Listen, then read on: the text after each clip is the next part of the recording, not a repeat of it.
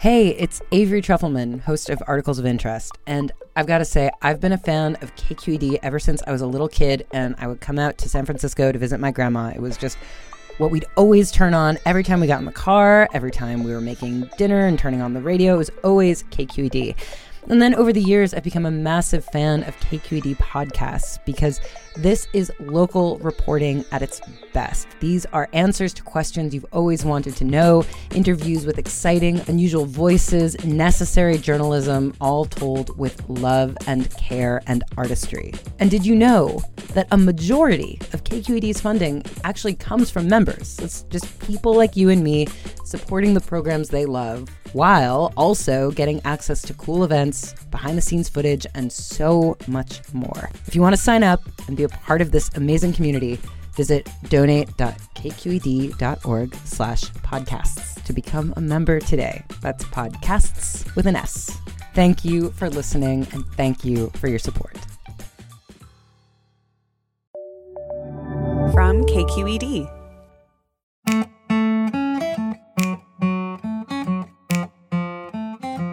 Water districts around the Bay Area are asking communities to conserve, and we're seeing some of the usual go to conservation steps. You might have to request water at a restaurant instead of getting it automatically. We are watering grass less often at many of our parks. Decorative fountains and water play features might be turned off. All things that move the needle in the right direction, all things that we've seen before. When we asked you, our listeners, what you wanted to know about the drought, many of you asked about what we haven't done much of before. Why is no one talking about desalination? We have potentially millions of gallons right at our doorstep. We know that California is returning to a whiplash precipitation weather pattern. What is the current plan for our water supply? I understand that the sewage water in the Bay Area is cleaned before it's put back into the ocean. If it is clean, why not put it back into the water supply? Thank you for answering my question. That was Steve, Eris, and 11 year old Max, all looking for how we can increase our water supply.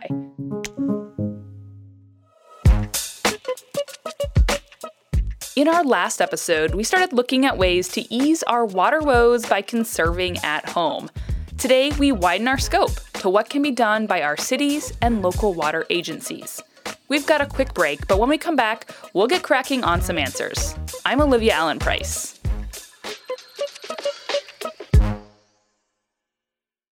Support for Bay Curious comes from Sierra Nevada Brewing Company, committed to brewing things the right way since 1980, because when you're a family run brewery, there's no other way to do it. Sierra Nevada Brewing Company, still family owned, operated, and argued over. And be sure to stay tuned through the end of the show so you can play our monthly trivia game for a chance to win some cool prizes. Hey, it's Glynn Washington from Snap Judgment.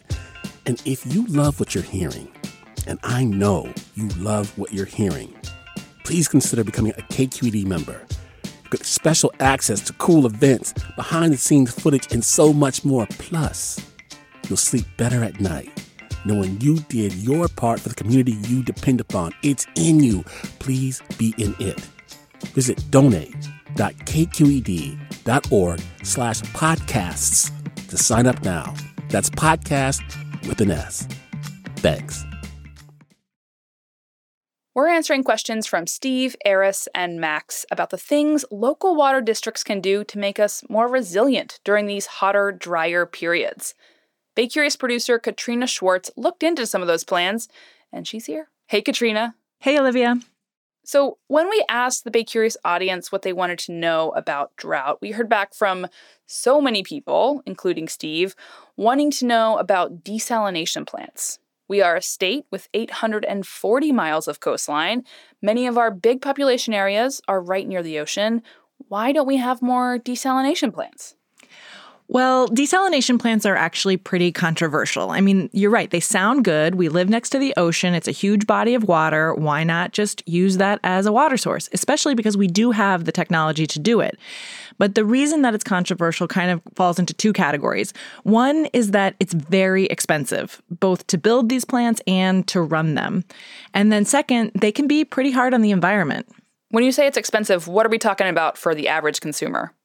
Well, figuring out what goes into water rates can be pretty complicated, but we do know that San Diego has a functioning desalination plant right now. Water officials there said that they built it because they wanted to diversify their water sources and be less dependent on buying water from their neighbors. The water that that desalination plant produces costs at least two times more than water from other sources. And some residents down there in San Diego are pretty upset about it. You also mentioned the environment.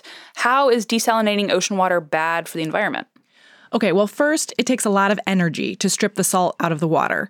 So these plants have big carbon footprints. And until we have cleaner energy sources, that's a problem. But also, Daniel Ellis, who's a senior scientist with the State Water Board, explains that these plants can hurt marine ecosystems. That's a huge issue. You have very salty ocean water, and then when you desalinate it, you take out the salt. So what you're left with is a byproduct, brine, that's about twice as salty as the ocean water. That briny byproduct gets put back into the ocean. And that has an impact on the environment. A lot of marine organisms are not built to live in 66 parts per thousand salinity, they're built to live in 33. And then there's the other side of it. Oftentimes, it's even bigger the impact of taking in the water. You know, you suck in twice as much water as you make. So you take in 110 million gallons a day of water, there's marine life living in there. So the water that the plant takes in has small organisms that, you know, make up the food chain for the rest of the marine ecosystem. So Ellis says that whole process can have these cascading impacts on all of the sea life.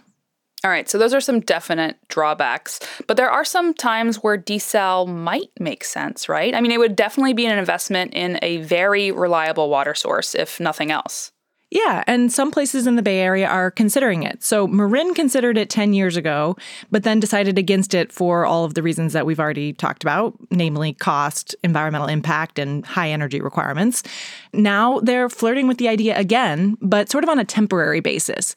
So the plant that they're considering is projected to cost $37 million. It would not be permanent. They would lease it to help them get through the next few years. And it would provide about a third of the county's drinking water water, but it wouldn't be ready for another year or so. And for comparison, that temporary desal plant is still way cheaper than the permanent one that Marin was considering, which was expected to cost up to $173 million. And that estimate is from 10 years ago. Now, I know cleaning water that is less salty might make sense in some places. Can you tell us some about that? Yeah, Antioch is in that position. So they're building a $100 million desalination plant right now that would allow them to clean the brackish water that they have at the mouth of the San Joaquin River. So that's a mix of fresh water coming out of the delta and ocean water coming in with the tides. And, you know, in a drought, there's less water coming through the delta, so that makes their water saltier. Um, officials there are projecting that that plant will be completed in 2023, and Antioch would get all of its water from that plant. Um, also, I should mention that there is a functioning desalination plant in Newark that also cleans brackish water um, and turns it into drinking water.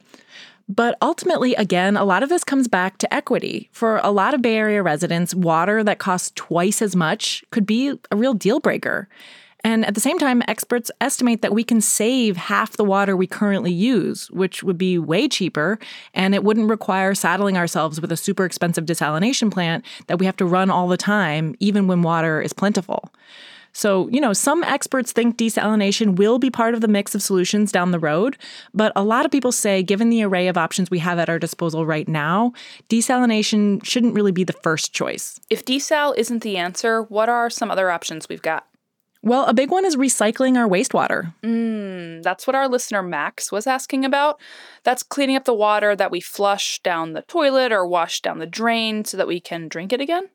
Yeah, and I know some people find that gross, but wastewater treatment plants are capable of making the water potable again. The Bay Area Council is a business and industry group. They recently evaluated desalination regionally and found that wastewater treatment makes more sense. Adrian Covert is a senior vice president of public policy there. He says the Bay Area dumps enough treated wastewater into the bay each year to fill Hetch Hetchy twice over. And it's also more than enough to meet the Bay Area's water demand through 2040.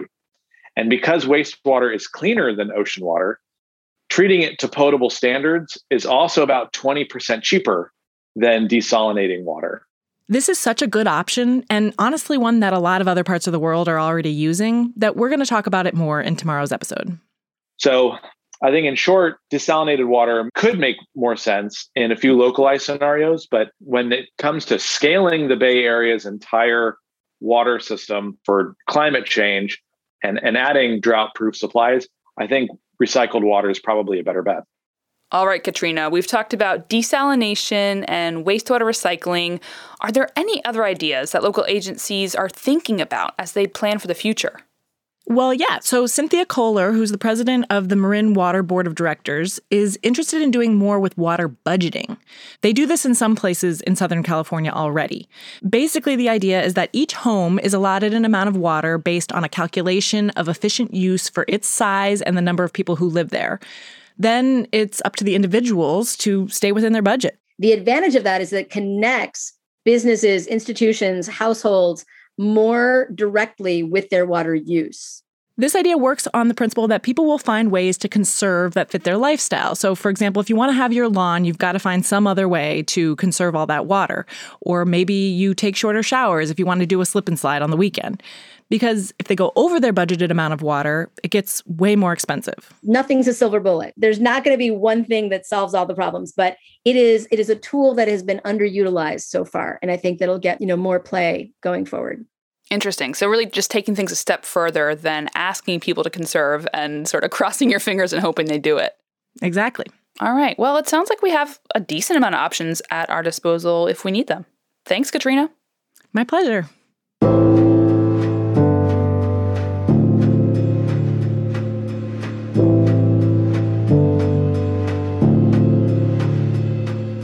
Are you thirsty for more solutions? Well, you are in luck. Tomorrow, we finish off our solutions parade with Ezra David Romero, a climate reporter at KQED. He'll talk us through some of the big changes the state can make to help us survive a mega drought. Thanks to the question askers whose voices you heard at the top of this episode Steve, Eris, and Max, and the other question askers who helped us shape this episode Alex and Eileen. Bay Curious is made by Katrina Schwartz, Brendan Willard, Sebastian Mino Bucheli, and me, Olivia Allen Price. Bay Curious is produced at member supported KQED in San Francisco. We'll see you tomorrow. I love Bay Curious.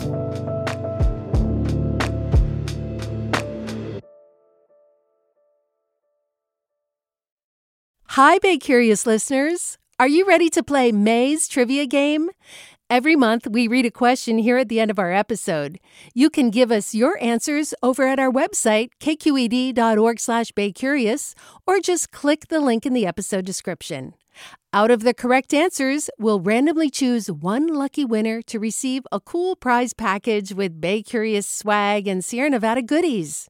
Okay, our question for the month is The world's longest running pillow fighting contest was held from 1966 to 2006 in what Bay Area town?